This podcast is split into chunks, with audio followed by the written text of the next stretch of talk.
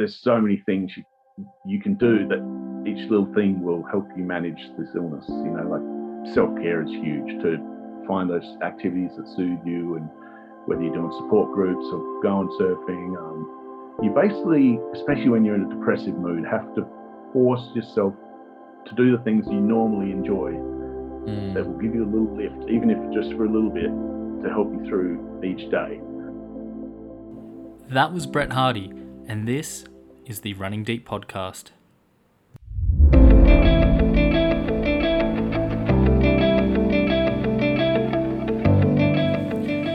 Welcome back to this week's episode of the Running Deep Podcast with me, your host, Kent Mullins. All right, I know without you don't have to say anything. I get it. There has been a bit of a wait between episodes, and I know. I wish I could get these done every week. I wish I could get these done every second week, but at the moment with university studies, I can't. However, I'm doing the best I can, so please bear with me. Look, I'll keep this short. This week's episode is with Brett Hardy, a very good friend of mine, a now author. He has been, you know, someone I've grown up with, you know, from a very young age, around 16, 17, to, you know, I'm 26 now. So, you know, many years we've known each other, and, you know, we've both seen, and we've both had friends who have been caught up in mental health issues. Some who haven't come out the other end to tell the story, and some who have. So yeah, look, I'll just tell you now, there's a bit of a trigger warning with, you know, Brett's family life, you know, and you'll find out some people are dealt a pretty shit hand in life, and Brett was one of these people who doesn't deserve it, but, you know, with what he's doing now, he just released his book that I will put in the show notes. It is called Brett Polar, and it's just a, you know, a little biography of Brett's life and what he's been through growing up in Western Australia, Margaret River area. But yeah, I'll keep this all for the podcast. We do go deep. Takes a bit to get into, get warmed up, but overall, it was a great conversation. Enjoy the episode.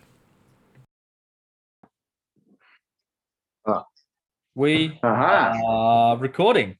So Brett, thank you so much.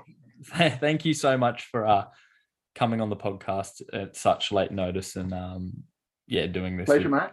So look, and I dig what you do, and little movement you got started, and yeah, such a noble thing to do. You know, voluntary gig to support others. Yeah, I appreciate that.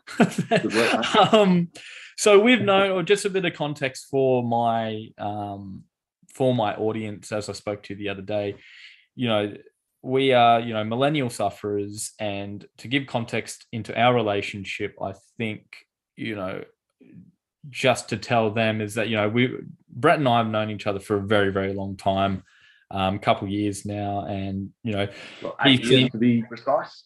How many? 8. Jesus Christ, that's so long ago. Yeah. So quick. Yeah, we've been through the ringer with, you know, friends and whatnot, and we've seen the worst of people, especially growing up around that in that Tugun area. Represent. Yeah. 4. So look, how I want to start this off, if you have or haven't listened to an episode before, I want to take a step back and give context to the audience of who you are as a person. And I sort of want to segue that into your recent book. So if you want to, you know, growing up in Western Australia, what was that like in the sense of, you know, surfing, bodyboarding? What was that lifestyle like? Because there's a massive difference from, you know, that surfy, cool, laid back lifestyle to what you've done now, especially with releasing a book. So yeah, there's a lot in between there, and that's what I want to fill the gap with. So yeah, if you want to. Yeah, well, yeah, for me personally, it feels like, you know, sort of pre-2000s and post-2000s is two completely different surf worlds. Like I look back at the 80s and 90s as like this nostalgic kind of mystical place where there was just awesome waves, not many crowds in comparison to now, no sharks, and just a small country town in Margaret River where I grew up, you know, where it was, you knew everyone, and it still had that sort of, you know, small town feel. Yeah. Whereas, you know, going into sort of 2000s, 2010 and beyond, it's a whole different place to me. It's like the population has tripled. There's, you know, there's dominoes going into the main street, and there's three different schools, probably more now. And yeah, it's sort of like this future world, like, you know, Futurama, new cars buzzing around, you know, the rusty Fords and the Holden wagons are gone, and they've been replaced with Audi SUVs and Range Rovers. And I guess, you know, it's just the passage of time. Like, you can't fight it. You just sort of roll with it, and you know, you remember what it was like and compare it to now, and you kind of, you know, you have that inside knowledge that the younger crew don't know about. They just sort of accept this, you know, post 2000s world as reality, and I guess us old fellas have to as well. And I think I get a bit of, even though I'm not as old, like I still, even in Tugun, you know, growing up there, you see all the footpath going in, you see these new high rises going through Palm Beach and that, and you're sort of going, oh, you know, the younger crew don't really understand, like, the, you know, we're the crew that were brought up here, and then you go, exactly that, like all everything's being modernized, and it's like, oh, okay, well, I am getting older. Like, shit. Yeah. Look out. Yeah, Gold Coast, it seems to happen quicker there too. Like, you know, our mate Liam was telling me how Palm Beach has suddenly become this hipster sort of popular place. And, you know, I remember it as, you know, like the cash converters settling ghetto that you kind of used to pee your pants walking through.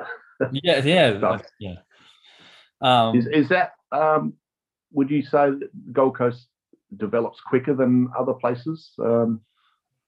From what I've seen, I think it's just a cash grab for a lot of people coming into state, especially with COVID and everything that happened in between. I think everyone's gone, Gold Coast is a place to be. It's a, you know, beach town. Who wouldn't want to be there? Why don't we develop the whole beach part of it? But it is what it is. And, you know, I'm not really living there at the moment, so we've moved away into Reedy Creek. I thought you were back on the Gold Coast. Oh, no, I'm back on the Gold Coast. I'm just living out at Reedy Creek, so whilst I'm at uni. No, my old stomping grounds near Nerang. Yeah, pretty much. Hiding. So, you know, talking about, you know, the beach and surf culture, you're brought up in surf culture. You're brought up around that. And I remember, especially with you, you were the only one to pretty much be pro in both surfing and bodyboarding. Or that was actually my older brother. No, that's your older brother. So you were the one. Who was the one that got the was that you with the magazine? You got the front page of. Yeah. So it was, my older brother Gene still holds the record as the only surfer to have a cover of a stand-up magazine and a bodyboard magazine. And you were, which was Ripped, and Surfing Life. All right. And you've got three brothers.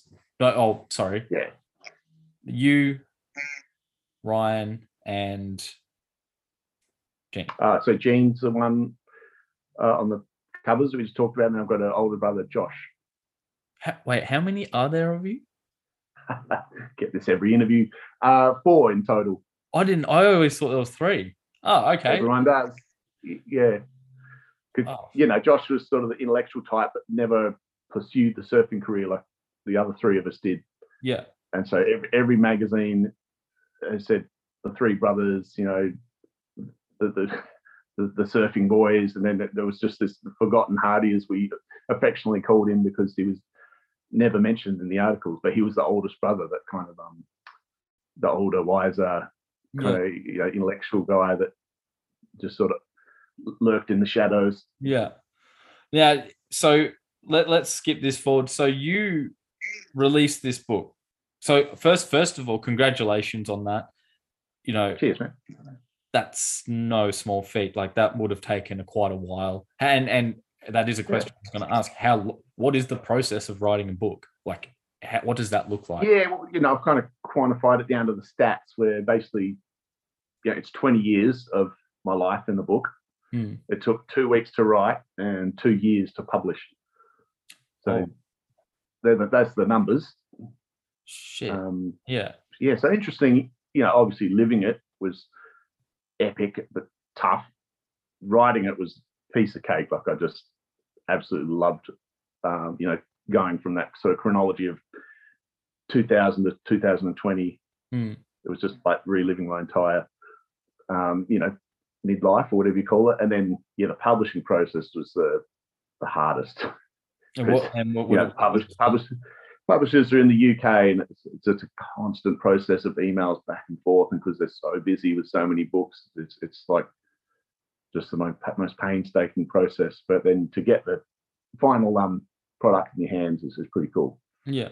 And what did, you know, especially, I know you were saying you're not in too much contact with your family and right now, and we don't have to touch on that. And what did they say when you released this book on your life? Of course, you said you didn't go into too much detail about them because it was your story, but what was their initial, or what was everyone's initial? Yeah, no, that's right. I'll delve in. So, you know, I separated my family about 3 years ago, which most people are aware of. And funnily enough, I had a book launch in Margaret River about 2 weeks ago that coincided with Margaret River Pro. And yeah, my older brother, Josh, turned up. Just surprised me out of the blue, which was really cool. Like, you know, I hadn't seen him for 3 years, and we've always gotten along really well. It was kind of more the family unit that I'd separated from. So it's a cool reaction from him, because, you know, he came in like he's sort of just a reader, gave him an autograph and a little spiel in the book. And then he keeps in contact with my partner. It's kind of a bizarre situation to explain, but yeah, he basically sort of passed on the message that it was really emotional for him, and he didn't know a lot of the stuff that I'd written about in the book. And I think the family might have been a bit worried that I'd, you know, ragged them out in this book, like it was some tell-all, like Matthew McConaughey, my brother, pissed on me in MTV. But it was more like my story, you know. It was sort of completely separate from the family, and they had nothing to worry about, you know. It was this the story of me outside of the family. And, you know, that's where I want to sort of dive into, especially this being sort of like a mental health podcast. You know, you called it, I didn't know this either, by the way. Yeah, I found out this through reading bits of what you wrote. You know, you called it Brett Polar. And yeah. You know, and you're saying that you were diagnosed with bipolar from a very young age, or 24, I think. Yeah, that was the official diagnosis. Yep. You know, and especially with this podcast, I find it hard. I can relate to mental health in the sense of anxiety and depression. You know, bipolar is a whole. I've had people come to me and ask, you know, I've got bipolar and I don't know what to do, and I'm like, well, I'm sorry, I don't have anything to say, because that's not what I've, you know, been diagnosed with. So yeah, what is your description and sense of bipolar? What is it, and what is it to you?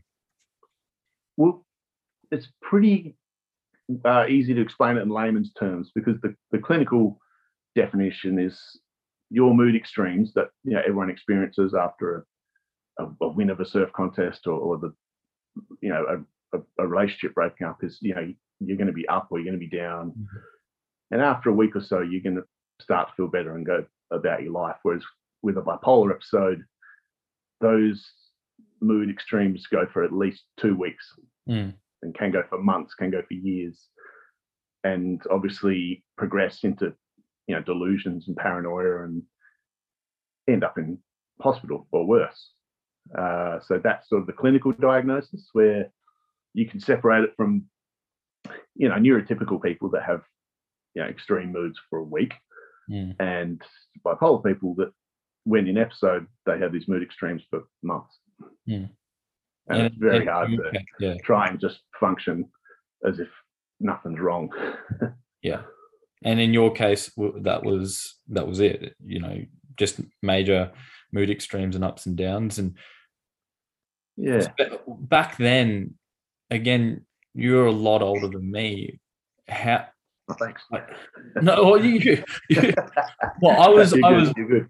Like, well, it's true. How old was I when? Shit, I remember being, in that apartment with you when I was like 16. I was young. Yeah, young. I mean, I was double your age. Yeah, Remember, I turned 35 when I was living there. So that's it. And we went out to. I don't really remember it, but you might. I've still got a photo. Anyway, growing up back in the day, and you've got bipolar.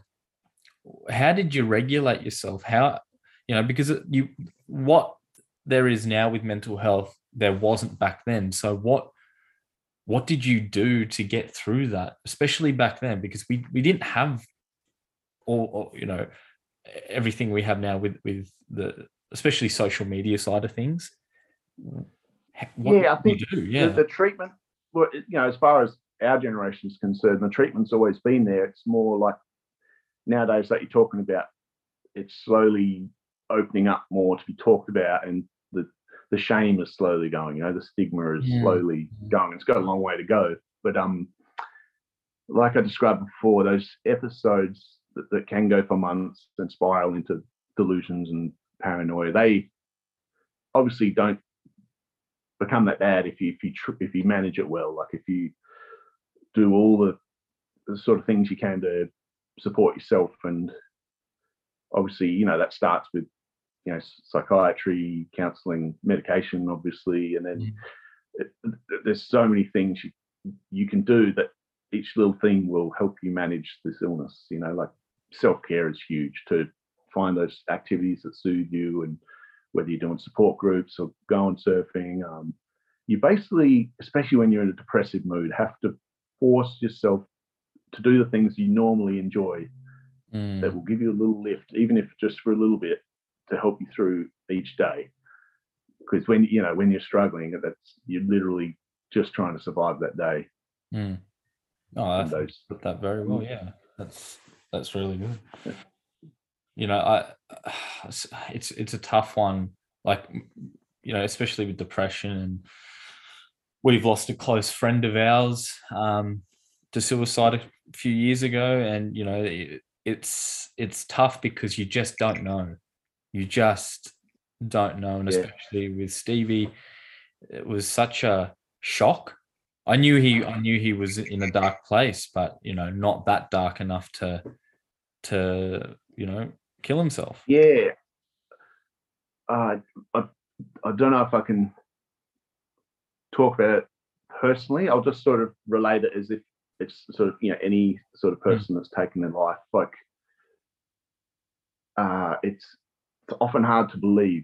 You just think, no, they didn't suffer that. They were really strong, tough people that knew how to look after themselves. And so then when it happens, it's like, no, he didn't do that. It's like someone else pushed him or pressured him, or it's that denial, because it's hidden and it keeps happening. That's the scary thing. Like you think there's all this awareness out there and all this support, but if you don't reach out and embrace that support, then it's still going to happen. It's, as you said, I think we've got a long way to go, a very, very long way to go. And I've said this in previous episodes, and I'll keep saying it. I don't think it's enough for awareness. It's all well and good. There's so much awareness out there. Everyone knows what depression, anxiety, suicidal tendencies are.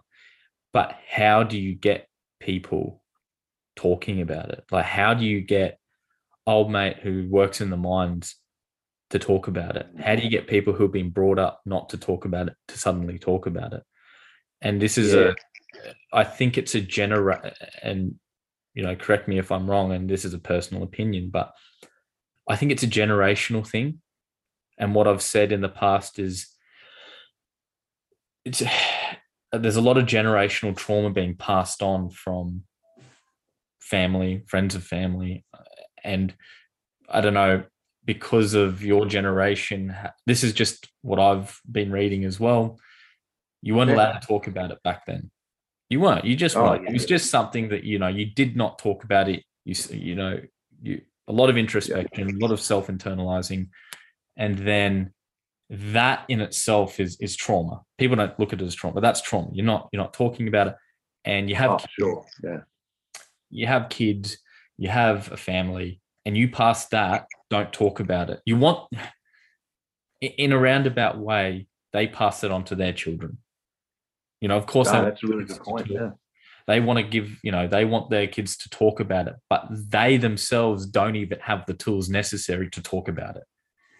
So the kids now are growing up going, oh, okay, I'm allowed to talk about it, but not in a certain way in front of mum and dad or whatever. And that in itself is another generational trauma. So I think in the next, you know, 2 or 3 generations, right now, I don't think much is going to happen for our generation, to be honest. I think, you know, we're going to pass it on and not going to be able to talk about it as much. But next generation will talk about it more. And the next generation will talk about it more. And then it will become, you know, vulnerability will be the way out of this. And I think it's a sort of a slow curve that's going in the right direction. Obviously, like you said, the awareness is growing, but also, like you said, the biggest problem is reaching out for support. And I think that comes back to the old cliche of stigma, because you know your old mate on the mining site is reluctant to say anything in case he's judged. And this comes back to what I was telling the other day, how I was out surfing and like 2 blokes came up to me separately and just congratulated me on not so much the book, but what I was doing, you know, that by sharing my story, that it's helped them because they're going through their own stuff and they feel better. You know, you can see it in their smile. Like they're just so grateful that someone else was going through something or talking about it. And the next step, I guess, is for people to reach out with no sort of hesitation. And you know, that's what we've got to build towards. And it's gotten a lot better for sure. Like for, you know, past generations, you know, boomer generations, I'm sure that reaching out would have been seen as a sign of weakness and you were just told to harden up. And you could only imagine what that would do for someone suffering anxiety, depression, like yeah. We've come a long way to look at it positively, and then to be realistic, we've got a long way to go. And but yeah, doing something like this, man, like this is exactly what is going in the right direction. So yeah, again, kudos on what you're doing. Yeah, kudos to you as well, because you know you have been dealt some pretty shit hands growing up. You really, really have, and you know. As I was going to bring this up a bit later, but, you know, I think it goes to show who you are. I think the people who have been hurt the most want to help the most. That's the way I've looked at it, and not in the sense of physically hurt, but emotionally hurt. And I want to, you know, touch on, you know, that. And this is what, when we spoke about yesterday, you know, that life can throw a fucking curveball. Life can really, really fuck you up in so many ways. But in your case, I want to touch on, you know, and we don't have to dwell there. I want to give a, you know, more context to the audience that in your darkest days, you can fucking get through. So you know where I'm going with this, especially with your, you know, what happened with your dad. If you want to explain and touch on that, and just it goes to show who you are as a person. And I really mean this, is that what happened to you and what you're doing now just proves my point of that you've got to do the work. You've got to internally do the work, externally do the work, and you and potentially write a fucking book, for God's sake. But you just can't give up. So yeah. It's a tough topic, but it's something that I think for my audience, they would really get something out of. Yeah, for sure. So trigger warning. Yeah. I'll just try and trivialize the facts. So Oh, yeah, we don't. Basically, yeah, you know, because the details are pretty grim, and you know, people can Google this stuff. But basically, you know, I thought I had a really strong, tight-knit family, and then overnight, my stepdad was murdered by my biological dad, and my mum was grievously harmed and ended up in hospital. And my fucking world was ripped apart, to put it bluntly. And, you know, my mental health wasn't the best going into that. So, yeah, like you said, I had to do an enormous amount of recovery and therapy and counselling and support groups, and mostly just putting my health first. So, which in the end meant pushing the rest of my biological family out of my existence, and bringing in the people that were supporting me and making me feel better, which is obviously my partner and her kids. You know, they were the most supportive and have helped me more than they'll ever know. So, but don't tell them that. And yeah, hopefully that hasn't, you know, triggered anyone and made them turn off the podcast. But, you know, this is what I've had to deal with and get through. And that's what has inspired me to write the book, because like you said, those that have gone through the heaviest shit, if they feel comfortable to share their story, then please do, because they're going to support others more than anything. And, you know, I've got two questions to back this up, and I honor that. Like, thank you for sharing that, especially on a podcast like this. I've got two questions, and they're sort of yin and yang. What does your life ripped apart look like emotionally? What does that look like to you? And then my question to follow that and back that up is, what is self-care to you? What is it? Yeah. So two good questions, man. So life ripped apart, I guess everything you took for granted is split into a million bits into the stratosphere, like your family, your lifestyle, everything that you kind of grew up with your whole life is gone in an instant, and you have to completely rebuild your life.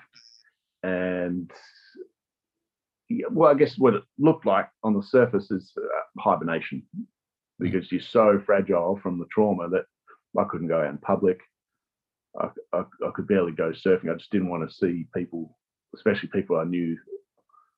And so then you go into the self-care to get yourself through, which is basically, you know, little things you enjoy that are going to make you feel better in that moment, like watching, you know, Friends episodes for me, or just lying on a comfortable couch, listening to soothing music. Obviously, you know, going for a surf somewhere quiet and being in the ocean, just anywhere that's going to like slow your mind down, because you're ruminating thoughts of the trauma and that sort of brain meltdown from everything that happened. You know, for me, that took a long time to sort of calm down, and obviously, you know, I'm affected for life, and I have to accept that and manage it, and you know, when I'm feeling good, get back out there and have some fun and support others, enjoy life. And again, you know, it's a tough one to talk about because it is so traumatic, but you look at, and this is something I'm learning myself with everything that's gone on, with what I deal with, is I've just got to take and look at life as it's as cliche as it sounds, as like, you know, all you have is this moment here now, that's it, you know, and everything that comes is a plus. Or, you know, in your case, what happened to you wasn't the most amazing thing, but, you know, you look at the love and compassion you got from your, is it Tanya? Tanya, yep. You know, just goes to show that even in your darkest moments, there is light somewhere. somewhere.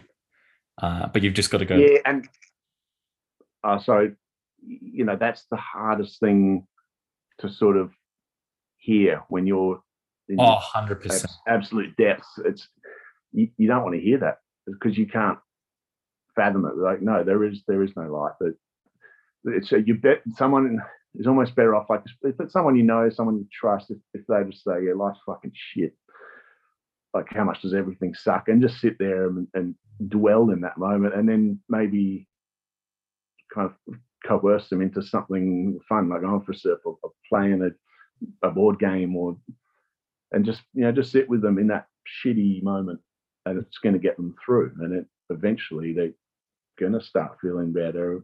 Oh, I just did it again. But you know, it's you don't even know it. It's like the weather passing over. You won't sort of see it until the clouds are gone. This episode is brought to you by Gooch Goo. Gooch Goo is a multi-use unisex anti-chafe barrier cream for ultra-distance athletes such as myself, triathletes, adventure racers, and any other sport where friction can occur. It's water-resistant, reef-friendly, and its antibacterial formula ensures that you stay active and away from the sidelines.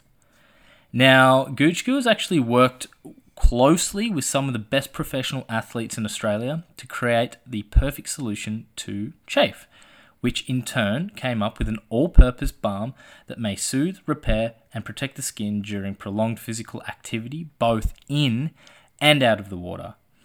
Now, this is a personal preference of mine, and one of the things I really like about this brand is that the chafe balm is actually, you know, it's made with no nasties. So there's a lot of love that's put into it.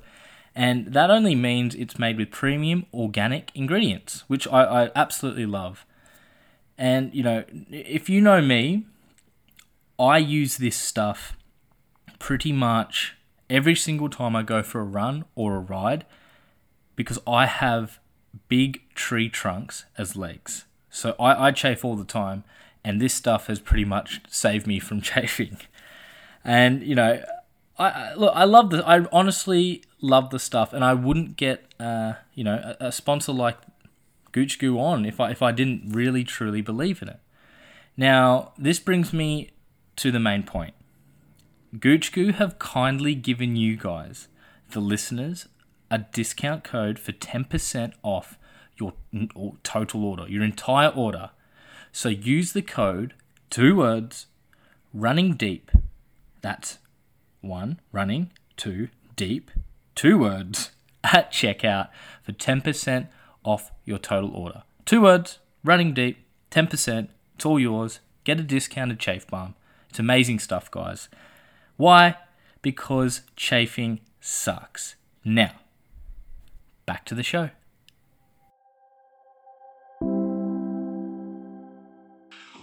Where I want to take this and pivot this into a more, I don't know, you could say positive manner is your social work. So you're a mental health social worker? Or support worker. Support worker. What is that? Yeah, I, you know, once I sort of recovered from the trauma we were just talking about, one of my support group facilitators recommended I do this certificate for mental health peer work at college. So I went ahead and did that.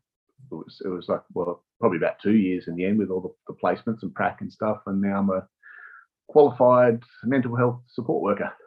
Yeah. And which I've actually leaned more towards the disability support work. So it's not just mental health. You're also looking at, you know, learning disabilities, intellectual disabilities, and it's fascinating, man. Like just all the different sort of what did you say, like disability that you're working with. All the it's a huge range. Especially with learning about, especially doing my psychology degree, I'm so fascinated about what goes into cognition, just what goes into us being able to do this, talking, anything. And then we're diving deep into why people are depressed, you know, why people a schizophrenic. What the whys is what I'm really, really interested in. Now, you know, with support work, what does in the mental health context, what is that? Like what, how do you support? Yeah, it's cool. So you're kind of like a middleman between the clinicians, you know, your psychiatrists, psychologists, counsellors who have, you know, mercilessly studied all that stuff you're talking about, like the physiological side, what goes on inside the brain, the psychological side, the mind. And support workers, they translate that to the clients, you know, because, you know, you might be talking to Graham working on the mining site and he's not going to relate to the psychobabble that his psychiatrist is going on about. So, you know, he might reach out to you or someone else refers him to you and you can basically walk him through the mental health system. So like, okay, where are you at? You know, first step is to talk to your GP, maybe get a referral to a psychiatrist if you're looking at straight at a diagnosis, or maybe a counsellor if he's gone through some stuff and needs to talk to someone, and basically walk them through that process. So you have to really... Sorry, Matt? Do you get joy? Does that make you feel good? Like, you know... Oh, definitely, yeah, that's what you're doing it for, you know, like you've been there yourself and now you know the system, you know, you were once lost in the world of psych wards and doctors and other sick people in hospital, and now you can shortcut this for old mate who's going through it all, rather than a guinea pig getting shot around like in a pinball machine, not knowing what the hell's going on. You can, you know, cut that learning curve and help them sort of get better quicker and easier. And I think that's exactly, you know, with me, I want to help people as like to the core of my being. That's all I want to do. That's all I want to do. Yeah, that's cool, mate. Especially for, you know, for someone in the 20s to be already delving into that. That's very noble. It's weird. No matter, I don't really care how I do it. I find it's very altruistic, and I think altruism for most people, you know, being of service of people, of anyone, is going to bring you out of whatever it is. I found with my personal endeavors, you know, especially with Liam, you know, he'll listen to this and he'll know. You know, being there for him gives me being there for him, and being not just Liam. I think, especially with having this podcast, having people ask me, "How do you get out of it?" With the depression, anxiety, I can help with, but not with, you know, schizophrenia, bipolar, anything like that, and that's okay, you know. But I'm also not a professional yet, so I can't. I can only go from my own experience. But when people come to me and ask, and I can give them that, you know, this is what I did, might not work for you, but if it does, I'm so happy it did. That gives me this sense of meaning. And that's another one that I want to touch on, is meaning. Having that, especially in my generation, there's a lot of people aimlessly walking around, you know, especially with depression. People don't, what I've seen, a lot of people don't have meaning. They don't have something to attach themselves to, not to be a better person, not to be a multi-millionaire, but to have that meaning in their life. And I read a quote this morning, you know, for those who don't find meaning, find pleasure. You know, and that's where that addiction sort of side comes in. Yeah, you could spin that either way, couldn't you? Like, yeah, exactly. It can be a good thing, but it could also be damaging. So yeah, I think, you know, and it just goes to show, and I'll keep saying it again, is for you, for what you've been through, to now go, yep, this is what I want. I want to help people. I want to get people through that. Just goes to show who you are as a person. Like, really, you know, from an outsider looking in, it shows, man, like you. No one deserves, no family deserves for that to happen. No one. But it did. Yeah. Unfortunately, that's just how it played out. And look what you're doing now. So yeah, appreciate it, man. No. Yeah. And what was I going to say? I think the first point was, yeah, you're definitely right. The importance of not sort of like overestimating your own knowledge, like saying, okay, look, I'm just a first year psych student. I can give you a sort of ballpark support, but these are the qualified people that will, you know, give you professional help. Mm. Yeah, I think that's really important to, you know, not sort of overqualify yourself. And yeah, the other point was like you're able to help people on so many different levels. Like, you know, when I was in psych, I was shooting for clinical psychology, which is pretty insanely hard to qualify for. I discovered you have to be going into honours with like 80% plus grades, and then you've got to do 2 years supervised practice and 2 years masters, and then you can call yourself a psychologist. But you don't have to be that qualified to support someone. You know, like I did a 2-month TAFE course, and now I'm qualified to support someone on a different level. Mm. And that's just as helpful in a different respect. Yeah, I've the second part I can't remember, but what was the last point you talked about? I don't even remember.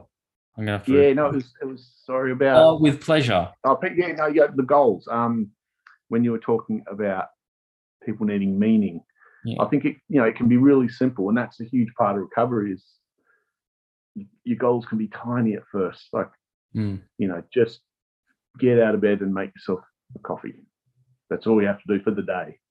Mm. You know, when you're in that really dark, sort of depressive place, and then as you slowly get better, you set bigger goals. Like, okay, I'll go outside and get the mail.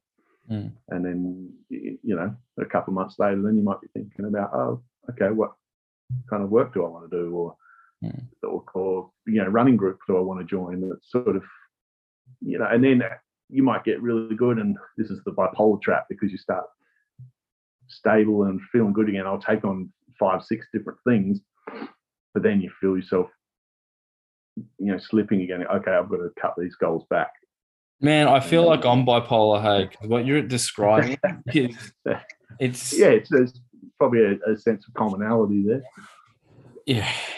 Yeah, right now I'm feeling very overwhelmed. I'm going to go see my psychologist again. And I think it's just a family thing, trying to balance. I keep calling it a chaotic balancing act, but it's really it's not balance. It's not. It's just something that I've justified to myself as okay.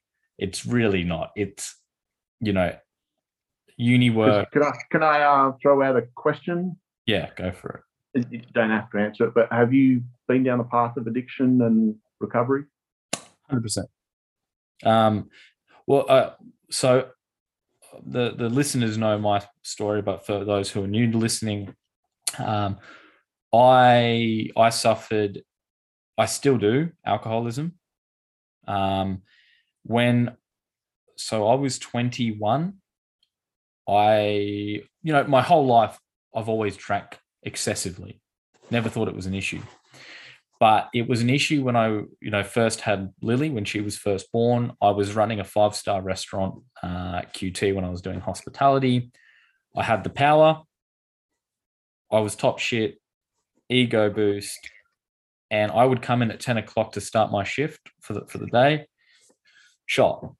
I could not work without drinking. I couldn't function. I could not be.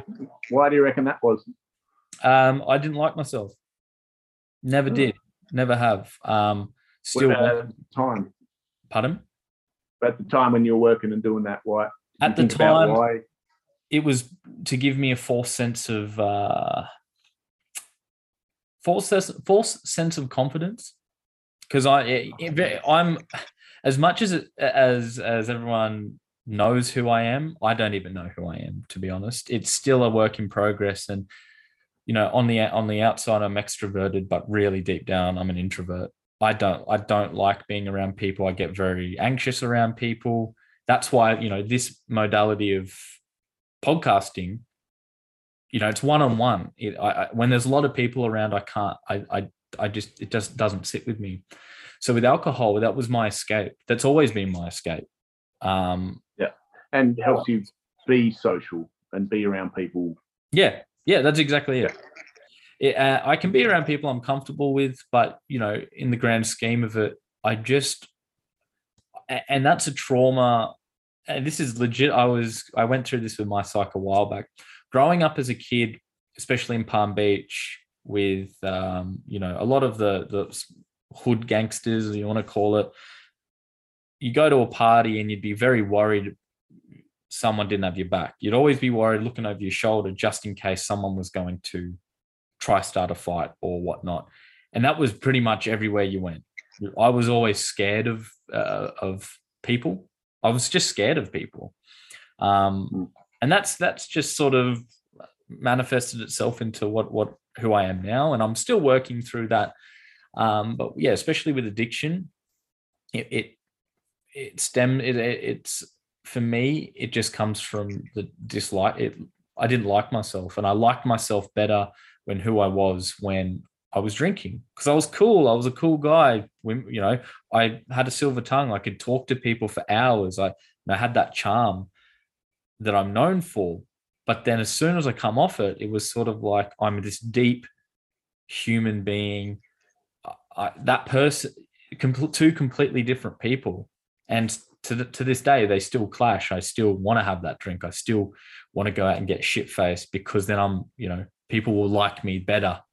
And it all stems from, just not liking myself. It's just, Yeah, that's informative for sure. So what do you do now to try and find that balance, like you were talking about, rather than, trying to take on all this restaurant management and drinking to deal with it? Like, you've obviously got a lot of motivation, but it spills out into extremes. What do you do now to ground yourself? I'm the person that's supposed to be interviewing here. No, this is good. I can finally talk about it. No, I know what you're asking. Into my psych boots. No more questions after this. The thing is, I found running. Running is the thing that keeps me sane. Running's my new alcohol. Ultra running's my new alcohol and drugs. Okay, no more questions. No. I get where you're going at it. That's like a healthy addiction. You don't think there's anything, harmful about that? Like, obviously, it's good for your body, but is your mind? It's the only place. That's my last question. It's the only place I can find tranquility. It's the only place where I can be myself. Especially, for me, I'm someone who loves to be in nature and alone. I do a lot of my running alone. I like being alone, but yet I want to be around people. If it makes sense. Yeah, it sounds like a great self-care method. And that's what it is. I love being in the bush, in the mountains, by myself, trekking where no one's been before, or just when there's no one around. But I also want to have a companion to run with, to experience that experience with me. But yeah, self-care is the biggest one that I do struggle with still to this day. Past couple of weeks, I've been struggling with it just because I'm so balls deep and all in on uni and my studies that I've gone tunnel vision for everything else that really matters. And I'm trying to fit in the family time. I'm trying to fit in everything else in between. And, balance. Social media will tell you that, you got to do this and got to do that. But that's why I've taken a step away from social media for a bit. And I still haven't found that with myself yet. And it's a tough one with me. And I think it's a tough one with anyone. We still got to figure out what self-care is without, for me, it's going for a run. But I don't want to hurt people in the process of that, if that makes sense. Yeah, it's tricky, isn't it? Because I see three things there. Like, number one, like, especially for me, my health has to come first before everything, because if my health's not good, I'm no good to anyone. And then number two, you guys have such good sort of walking and running terrain over there, the rainforest, you know, like the Daintree. Yeah. Up near Cairns is beautiful. And then number three, I've completely forgotten. But no, self-care, that's the I guess maybe one of the harder things about it is you need the time and effort. But that, again, you just start small, get a little lava lamp, just something to stare at, keep you mindful, like that's self-care. And then I take a walk through the forest. But like you said, when you're juggling so many things, uni, wife and kids, there's not much time left. And you might be exhausted, the effort. So just, you know, start small. It's, again, I want to tell everyone that listens to the podcast is that, you know, I have a massive issue of mine is I get seen as someone who can't hurt. You know, I've hurt. Yeah, you know, I people look at me as this. You know, I've got my shit together, got a good job. I'm studying psychology. I've got two beautiful children. I've got a nice house. I've got a beautiful partner. On face value, wow, I want to be like that. I want what you have. But in reality, it's like I'm sorry. Eminem lyric just popped in my head. I've got a beautiful wife, kids, and a gorgeous home. Why would I jump in the tub with the cordless phone? I don't even want to bring up those perfect on the surface, but no one's going to see what's underneath, and that's the scary part. Because exactly, and it's walking around. It's you know, wow, Ken, you're doing so well. It's like no. Like, to me, I'm still a fucking mess of it. Like, I'm still got so much shit going on up in my head that I'm trying. Yeah. On the surface, it's smooth sailing, but underneath that, just underneath, it is rough seas. I'm trying so hard in so many different areas. And, you know, and that's where people like you come in to people, you know, not for me personally, but for someone like me, you know, I get to go talk to a psychologist or someone who is suffering. They get to talk to you. They get to be helped by people like you and people like my psychologist. And that's the beautiful part. And I found a lot of people who do this social work and whatnot. I've got a few friends that do it. They've all come from really, really, really shit backgrounds. They've had some things happen to them that, you know, well, it gives you that empathy, you know. Yeah. Because, you know, that's just set off a light bulb in my head because, you know, you hear the sort of phrase of wearing the mask when you've got these mental health issues, but you've got to go to work. You've got to put on a smile and you put on your mask to go to work. And I guess when you're sharing a story like I am, you're taking off that mask and people can relate to you because you're genuine. So, you know, the amount of people walking around wearing that mask, like you're saying, like everything on the surface is perfect, but behind the mask, you're struggling. That's where, yeah, someone taking off their mask and sharing their story can really help. Even like doing this on the podcast, and I hope a lot of people and my, you know, you guys as the listeners can take something away is that, you know, I've said it in previous episodes that we're all fucked up. We're all fucked up. We're all every single one of us that you think has their head screwed on. And, you know, it wouldn't surprise me, you know, and it's probably the truth. You know, you people from the outside in looking at you releasing this book, like, wow, you've wrote a book, amazing. You know, you must have your shit together. And it's like, oh no, maybe I don't know, like, yeah, probably if, you know, if only they knew exactly. And I think that's where kindness.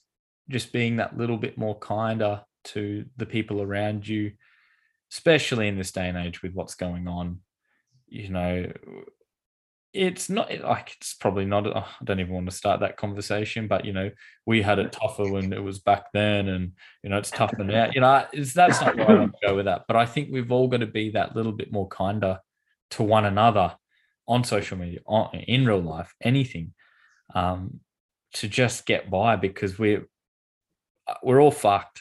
We really are. And yeah, I think it's important we try and quantify that. So because it's, you know, it's one thing saying, yeah, let's all be kind to each other. It's definitely going to help, but, you know, how do we do that? How are we going to quantify that? We're all still going to figure that out. Do we go give some cupcakes to a neighbour, or do we compliment someone on the train?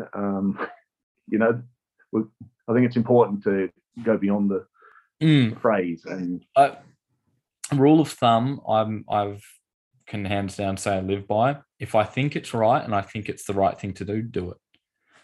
For example, there was this lady, this is about 2-3 weeks ago, gorgeous smile. She would have been mid 40s,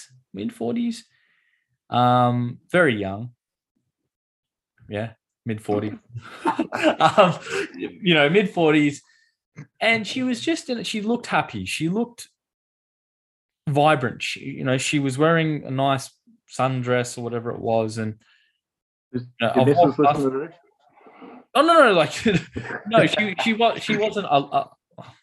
I wasn't attracted. The dog ass, mate. But I looked at her and I just said, "You have such a beautiful smile," and her face was like, "Oh my God! Like, thank you so much." To me, that was the right thing to say. You know, I didn't want anything back. I didn't want any more interaction with her. I just wanted to say that, and it felt good. For the rest of the day, I felt amazing. You know, I'm sure I've said that to people on the Gold Coast, and they told me to fuck off. So that was a nightclub. Oh man! Okay, for context, yeah, right time, right place, right. Yeah. You know, I've said this in a prior podcast is every now and again, if I go through the Macca's drive-through, you know, and someone's ordered behind me, I'll pay for their. It's so simple, but I pay for that, and it's that to me is. You don't have to do that all the time. That's not, I'm not saying go out and pay for people, but a rule of thumb is if I think it feels good for me, not them. If I think it feels good for me in the sense of I've done something good, then it's the right thing to do. If I see someone you know who's dropped all their shit on the ground and whatnot, just be kind and help them, because that helps. It's that altruistic, you know, style of doing things. You see the guy who's broken down on the road and he needs a push in the car. You know, do I get out and help him? No, go out and fuck. If you're questioning if it's right or wrong, it's the right thing to do, because go do it. Yeah, I think you've nailed it, man. Like, it's little things that you don't have to do that's going to make you and someone else feel better. Like, it's like the right things again. Letting someone into traffic or. Holding a door open for someone, just little tiny things that you don't have to do, but it doesn't take much effort, and it's, you know, all these little things add up, I guess. So here's one point out: put your shopping trolley away. Yeah, but then there's always that annoying person on the internet that says, "No, I'm creating a job for someone," which is actually true. So that's that ongoing debate. Man, but I'm a trolley put away person. But I think it's arguable. It's the small things in life that we question whether we should or shouldn't do.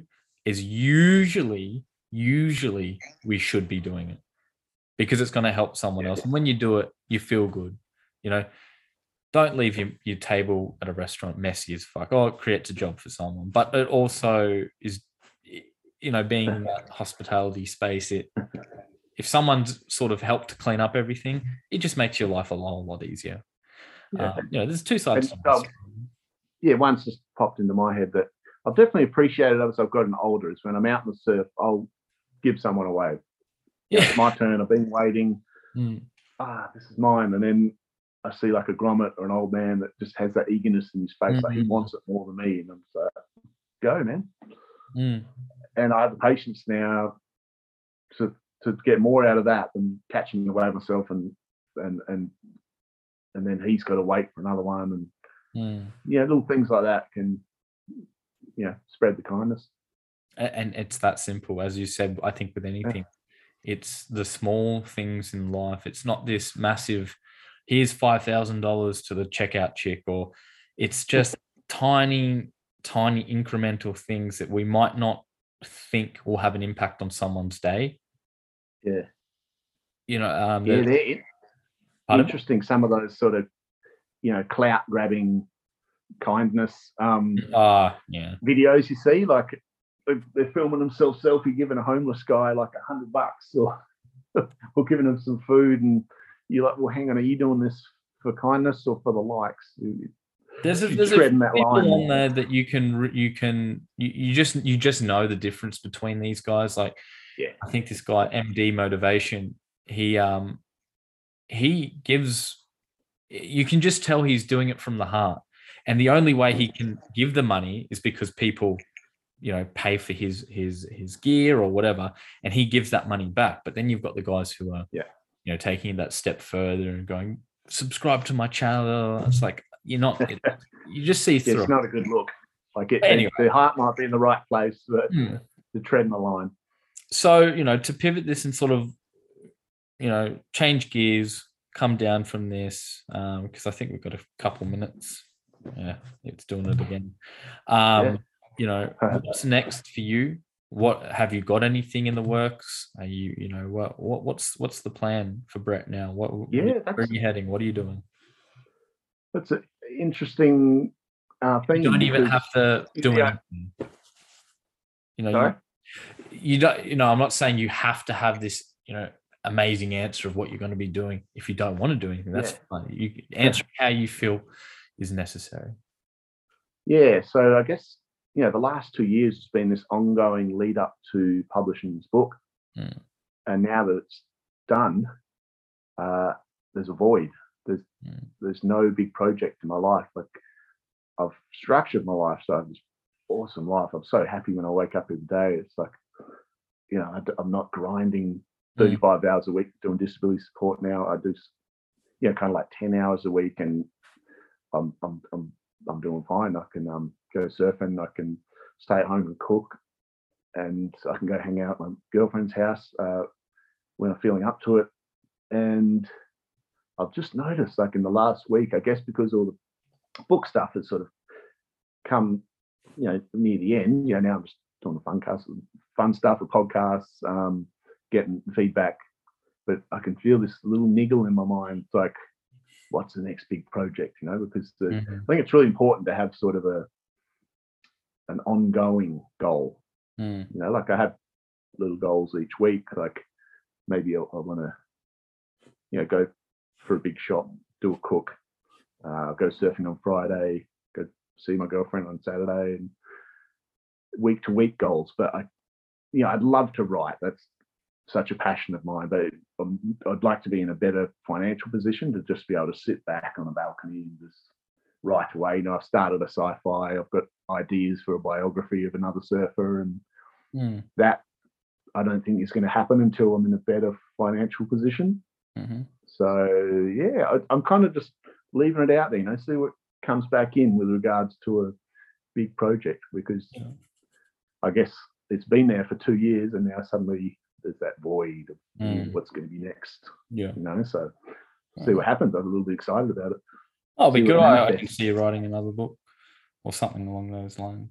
Now, to end this and you know, level it all out, what is something you can give to, you know, a quick sentence or something that will help someone going through a manic episode, depressive, any episode at all, you know, to the person who has been dealt a shit hand of late, to the person who is completely and utterly suffering? What is something we can end this on and give them as a gift? Well, I think if someone was in a manic episode, they would have tuned out in the first 5 minutes, because you can't sit still. But for anyone that's made it this far, I would just say, you know, do things that are going to slow yourself down, you know, make yourself feel mellow. That's the most important thing, you know, stability. So just little things that are going to make you feel comfortable and help you, you know, remain stable so that you can hit, you know, go towards the goals that you want to achieve. Mm. Cool. Cool, man. Well, I think we've only got a couple. For some reason, I don't know why Zoom does this, but it's now, I think, a 40-minute interval thing. But yeah, look, just want to say thank you so much for taking time out of your morning. I forgot you are on Perth time. Yeah, I'm amazed I'm up this early. Yeah, look, I really appreciate you doing this with me. I really appreciate, you know, over the years being in contact and, you know, just being a part of one another's lives through literal thick and thin. And yeah, just seeing one another grow is, I think it's a beautiful thing. It really, really is. Yeah, it's wild that, you know, I think the last time I saw you was 4 years ago. Mm. You know, where did those 4 years go, especially, you know, in the current climate of pandemics and whatever else. But yeah, looking forward to come back over the Goldie one day and we'll go for checking out the WAG and the 4224. What up? Yeah, Chuck WAG. All right. Cool, man. Thank you. Yeah, again, thank you for doing this. And yeah, no worries. Yeah, keep it going, man. Although you're doing a lot of this just off your own back, voluntary, and yeah, that can take some effort. So I'm giving you all the support and motivation I can to keep going, because you're onto a good thing. Thank you very much, brother. All right. Peace. Yeah.